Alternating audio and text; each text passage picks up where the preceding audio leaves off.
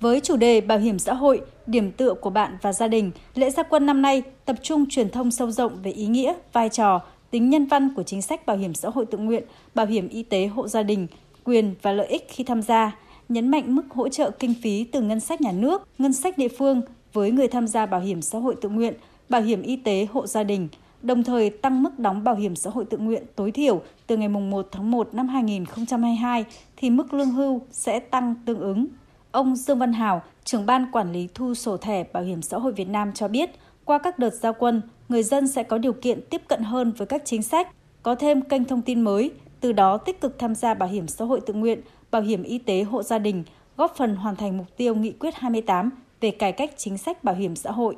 Từ các cái cuộc lần trước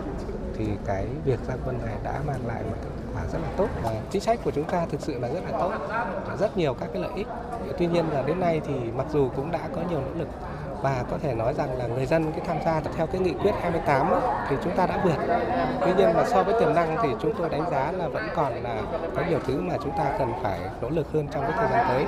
để, để làm thế nào mà có thể mà cái chính sách này bao phủ rộng hơn, quyền lợi được ờ, đảm bảo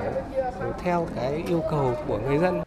Chương trình truyền thông cao điểm hưởng ứng tháng vận động triển khai bảo hiểm xã hội toàn dân thực hiện trong một tháng. Hiện nay, Bưu điện Việt Nam là đại lý thu chiếm số lượng lớn nhất trong hệ thống đại lý thu của Bảo hiểm xã hội Việt Nam, phát huy thế mạnh về mạng lưới phủ rộng đến từng thôn bản cùng khả năng ứng dụng công nghệ thông tin vào công tác phát triển người tham gia mới bảo hiểm xã hội tự nguyện, bảo hiểm y tế hộ gia đình. Trong tháng năm này, Bưu điện Việt Nam đặt mục tiêu tuyên truyền sâu rộng đến hơn 100.000 người có kiến thức về chính sách bảo hiểm xã hội tự nguyện, bảo hiểm y tế hộ gia đình, từ đó tiếp tục lan tỏa rộng rãi chính sách an sinh xã hội của Đảng và Nhà nước. Ông Trần Trí Trung, trưởng ban dịch vụ tài chính Bưu chính, Tổng công ty Bưu điện Việt Nam cho biết. Chúng tôi tạo cái sự quan tâm của người dân từng cái đội tuyên truyền một sẽ đi đến từng nơi và giải đáp tất cả mọi thắc mắc của người dân về tham gia bảo hiểm xã hội, y tế hộ gia đình. Ngoài cái chương trình gia quân thì còn có rất nhiều những giải pháp khác bằng bưu điện và bảo hiểm xã hội ở các tỉnh, các huyện. Họ cũng xây dựng những cái chương trình rất là thiết thực cụ thể trên YouTube và khơi dậy cái sự quan tâm của người dân. Đó là việc tiếp cận người dân ở trên mạng xã hội, trả lời tất cả những cái thắc mắc và đưa lên những cái câu chuyện tác động thiết thực của bảo hiểm xã hội, bảo hiểm y tế, hộ gia đình đến với người dân. Thì tất cả những cái giải pháp này được phối hợp trong một cái hành động chung và qua đó đã đạt được cái mục tiêu bảo hiểm xã hội tự nguyện Trung ương đã đề ra.